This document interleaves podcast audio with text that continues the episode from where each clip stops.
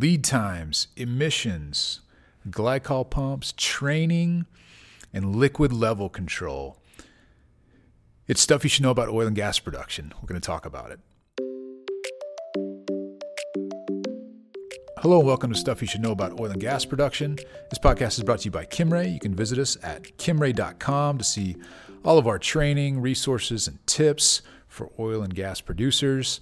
My name is Curtis. I'm here with Product and Applications Training Manager Kyle Andrews and newly appointed Area Sales Manager Ryan Spangler. How are you today, fellas? It's going good. Good. Yeah, I'm doing well. Uh, Ryan, we call him Tiny. Um, do, do we? How how how, uh, how would you describe Ryan's height, Kyle, without mm. using numbers? Without using numbers. Okay. When he walks through a standard door, he has to duck slightly. That's good. That's, That's a good, good. one. Yeah. I'd say Bigfoot without the hair. Bigfoot Ooh. without as much hair. Shaved. That's a good one. Yeah. With it's, a little stubble, though. Ryan's like one of those guys, not only because he did play basketball, but like when you see him, you know, the stereotypical, oh, you must play you basketball. Must That's the... Every time, right? Yeah. Every time. Yeah. What is the worst part about being tall? Airplane rides. Yeah. Always having to look down on people. No, he likes that part. What's the best part? Everything else is the best part, right? Oh, yeah. Yeah. I can reach stuff in cabinets. Mm-hmm. Mm-hmm. Just the other day, we were... A facilities guy was changing out... It was like a fire alarm or some kind of sensor. And there wasn't a ladder nearby. There wasn't like a chair. And so he just asked Ryan, he's like, hey, can you can you reach up there and grab this? So Ryan just stood up, plucked it off the wall, handed it to him. He left. I guess he was changing out. Came back a little while later, handed it to Ryan. Ryan just put it back up in its spot where it goes. I forgot about that. Yeah. yeah. All right. Today we're, we're going to talk about some customer questions uh, that you guys have fielded recently. Common customer questions, we call it, so maybe more than once recently. So, Ryan, you want to kick us off? Yeah, I've got with uh, softball. I think everybody within Kimray, as if you're a salesman, can can uh, relate to this question. But what does availability and lead times look like? Yeah, so if a customer, you know, obviously if they submit an order, we get them a quote that will have the the lead time on it. Um, you know, we're doing everything we can to bring in those lead times as tightly as possible. Um, but like you mentioned, supply chain, um, you know, all of those issues combined make it where those lead times are sometimes pretty far out. That's why it's important to let us know what you need in advance, you know, unless it's um, an A I, what we consider an A item or like a really common item that we keep on the shelf. Um, you know, you you might have to wait a few, at least a few weeks to get it um, if it's not already in the production schedule. So, uh, you know, Ryan, you want to speak on forecasting and kind of what you're looking for there? Yeah, I think from a from a sales point of view, um, one of our biggest goals is getting forecast. Uh, and then when we speak to customers, it's it's trying to get them to order in advance. The faster you can order, earlier you can order, the better you'll your chances will be at, at that promise date. Um, but forecast allows us to get manufacturing schedule set, allows us to get every uh, location and operations team on board with what we need. Um, so that's a big one for us. Any any customer that can can hand those forecasts will help. What does that What does that process look like? You're just like, hey, what are you planning in the next? Do, do they have a, a standard they're trying to get six months out or a year out? Or people are different. Yeah. Um, some people will only do three months. Some will do six. Some will do a year. Um, So it all depends. We'll take whatever we can. Um, I think it's about building relationships, building that trust. Uh, when they get that to us, then we can we can get with our team, our forecasting team, uh, Kyle and those guys, and get it in the schedule, see what we need to do to, to make sure manufacturing makes it happen or supply chain makes it happen. Um, but three, six months, a year, whatever, we'll take it. Very cool. All right. Kyle, you got a question? Yeah, I had a, uh, a guy comment on one of our YouTube videos about um, gas dehydration. The video shows that uh, this particular producer was using two glycol pumps, um, a larger glycol pump and then a smaller. Uh, his question was, why use, why have two glycol pumps of different sizes? Why not uh, have one glycol pump and just run it slower or speed it up and run it faster?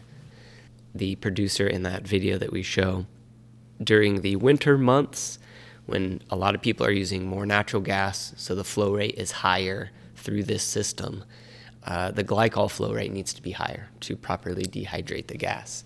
And so they need that larger pump running quickly. But in the summer months, when the gas flow rate's lower, because consumption is lower, the minimum flow rate of that larger pump is, is not low enough. Basically, the required glycol flow rate is below the minimum stall point of that larger pump. So they have to then run a smaller pump in the summer months, um, because you can only run our glycol pumps, you know, they have a minimum speed before they just stop operating. They stall out. And so that's why they had the two different size pumps there. And to related to that, he, he mentioned a V F D in his comment. Well, I can't use a V F D. Um, those are used for electric gly- glycol pumps or anything with a motor. You can speed up and slow down the motor. I don't know what a V F D is. It's a variable frequency drive. So basically, it's a little controller. You can speed up, slow down. Um, you can manipulate how fast the motor is running. Gotcha. But our energy exchange glycol pumps don't use, you know, an electric motor. They use the uh, system pressure. Um, you know, with our electric glycol pumps, that could be an option. Mm-hmm. But for our energy exchange pumps, it's not. Could it be something we could look at to have a glycol pump that fills in that middle gray area? So there are... The flow rates for each one of our glycol pumps, there's overlap between each one, um, but the variance between, for this particular location, the variance between their maximum rate that they needed during the winter months and then the rate they needed for summertime was too wide for one pump to cover. So they're on the highest range. Spectrum on one side and the lowest spectrum on right. the other. And so they needed they needed two pumps to cover that entire range of, of glycol flow rate. Now, now my understanding was a lot of them do two just for redundancy so they can do maintenance on one. Right, so a lot running. of companies will have two pumps of the same exact size, um, and they do that for redundancy. So they will run pump A until they begin to see issues with it where they need to repair it, and then they'll switch to pump B while they're repairing pump A, and then they'll just... then, you know, pump B becomes the primary pump until they need to repair it. Yeah. So they just switch back and forth between them. And it's such a, from my understanding, a pretty tedious thing to repair. So it's going to take them a long time to repair it. Anyway. Right. Yeah, absolutely. And then, you know, if they're, you know, any downtime is, is not good. And so, you know, if it's going to take you three hours, three or four hours to do a full repair on a glycol pump, um, That's a lot of lots a lot of time where you could have been producing gas and making money. That's right. I expect they would probably do those during the summer though, if they can if they can schedule it, as long as if, if they can schedule it. But I mean, there's so many different variables on why a pump or why the system needs to be shut down for maintenance. Yeah. Um, you know, it, it's hard to go a, a full season, especially during the winter months when you're running it constantly and there's a lot of flow rate going through it. Um, it's hard to make it a whole winter without having to shut it down at some point. All right, so that's we've knocked out two. Ryan, what you got, man? You got, got another one. Okay. Um, where does Chemray line up when it comes to E S G? Great question, important question, more and more common. I guess you guys are getting that quite a bit. Yeah, so yeah, mostly related to what do we say? Like our product. Hmm. Like, hey, like, you know, our customers come to us with, hey, here's the restrictions we're working within or the parameters, like, what can you guys do to help us meet their goals? And, you know, we've got a lot of product that, that can be used in this space, um, you know, that's um, either non-vent or it's, you know, our electric products, um, where most of our new product designs are all around this space, right? That's what we're trying to design into. So whether that's converting old product from vent to non-vent, or putting electric actuation in, um, you know, we've got we've got quite a few products that fit in this space now. So that's what a lot of those conversations are revolving around: is what product can we offer to, to help meet their needs? Yeah, just to add to what Kyle said, we've we've also got outside supply. Um, so if you're bringing outside air into locations and you've got old valves that you want to convert over to that, we have that, and then we also have our mechanical line. um, and all of those are non non-methane emitting. So yeah, what uh, what kind of specifics are they asking for whenever they get this? Uh, I think question? The biggest thing right now, Kyle hit it on the head, is is you know we've got all these old facilities. We don't want to spend all this money for new valves. What can we do? Um, so we're seeing a bunch of non-vent outside supply uh, conversion kits going out the door right now. Nice.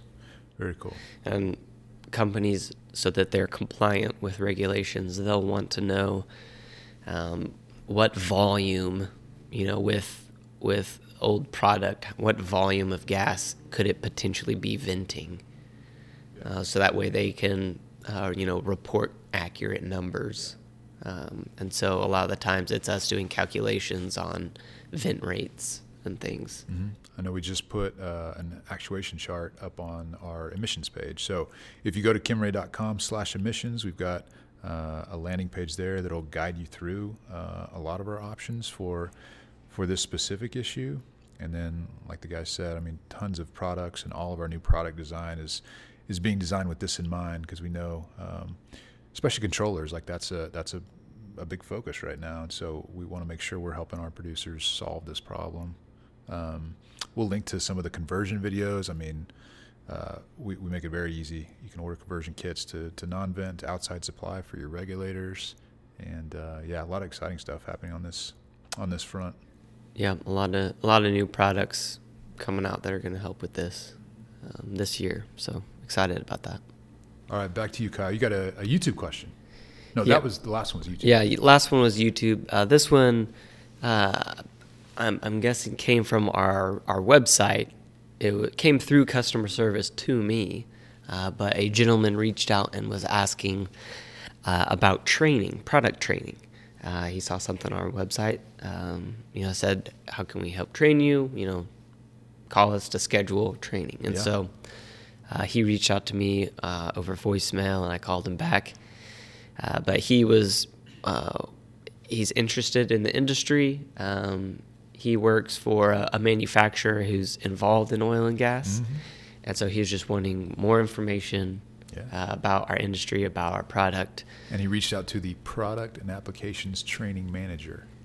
Man, I think that's the first time you got my title correct. Got it. Kyle, first time. Kyle F. Andrews. Yeah. Just just to add on that too, we had a uh, we had a gentleman in here yesterday that's also on a uh, works for an O E M, but he was asking about you know the training room and if we hold outside trainer you know training uh, demos, I guess, for like his workers that are actually working with our products, installing our products. So maybe that's something we can. we can get out to customers as far as, hey, you know, one class a month or whatever it might be, whatever we come up with where outside guys can come in. Yeah, absolutely. And a lot of, you know, cus- customers are all over the U S, all over the world. Yeah. And uh, so customers here in Oklahoma, you know, have it good, so to speak, that, you know, they're close to us. We can bring them in. Um, but even, you know, just utilizing our YouTube page and our website, I mean, there's so much information. Usually enough to, to get them going and to answer their questions that they have. Um, but even if you're not in Oklahoma, we have distributorships all over.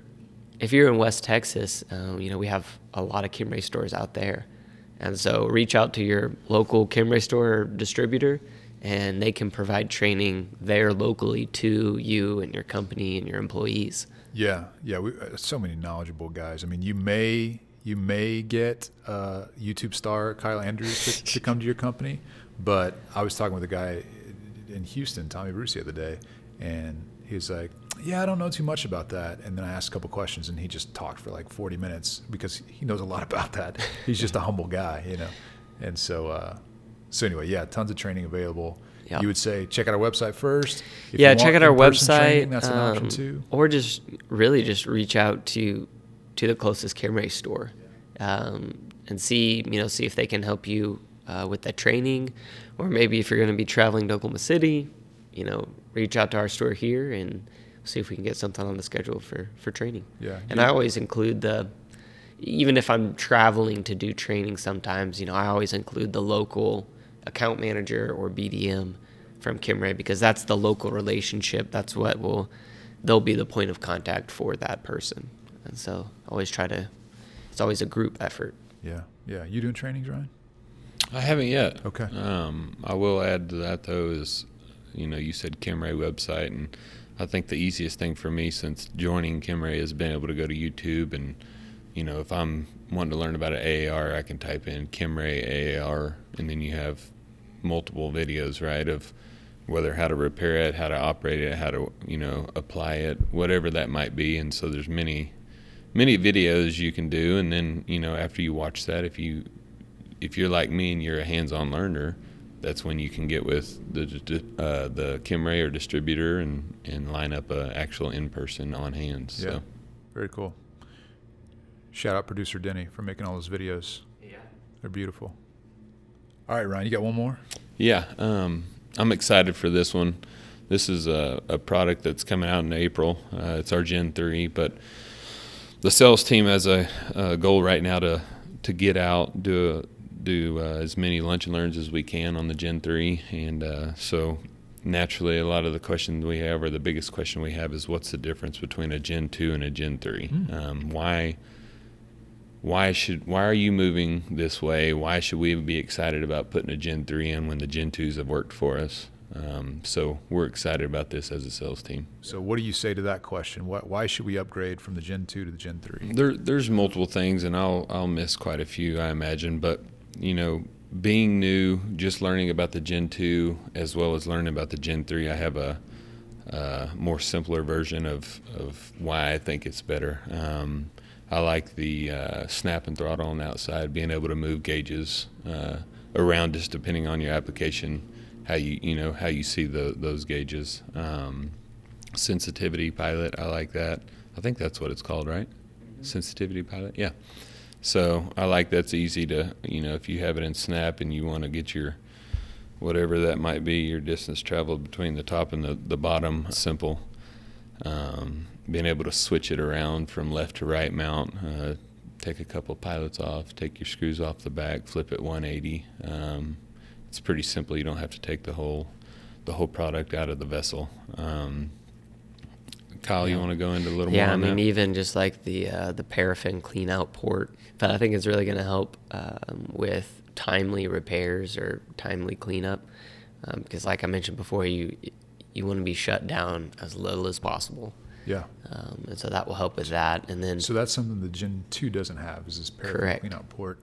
We were talking about this yesterday. Is it... Can you get more in there than paraffin? I mean, just debris and stuff like that? Yeah, it could be debris. Yeah. Uh, paraffin's the main thing that builds up in in the neck of, of the level controller uh, and could keep that arm from, from moving properly.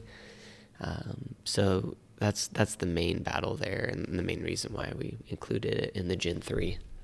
From from what I've seen, too, in the, the lunch and learns we've done, um, the pilot, when it comes to repairing uh, those guys on the Gen two, that pilot, you know, doing it on the back of a tailgate was, was pretty tough. Uh, multiple O-rings that you had to pull out. And um, so this one's pretty simple. Unscrew three screws, pull it out. You've got three O-rings right there. Um, pretty easy to do. I think on the Gen two, when, when you pulled the pilot out, it was almost easier to just go buy a new pilot uh, than mess with it. And I think this one will be a lot easier and user-friendly. I think it'll be big for end users, uh, more user-friendly, easier to use, easier to set up. Uh, I think it's going to be a good one for us. I think so, too. That's the that's the, the on the few conversations I've had about it, there's much more excitement about moving from the Gen two to the Gen three than, than vice versa. So, all right. We appreciate your time, fellas. Thanks for joining us, and we'll catch you next time on Stuff You Should Know About Oil and Gas Production.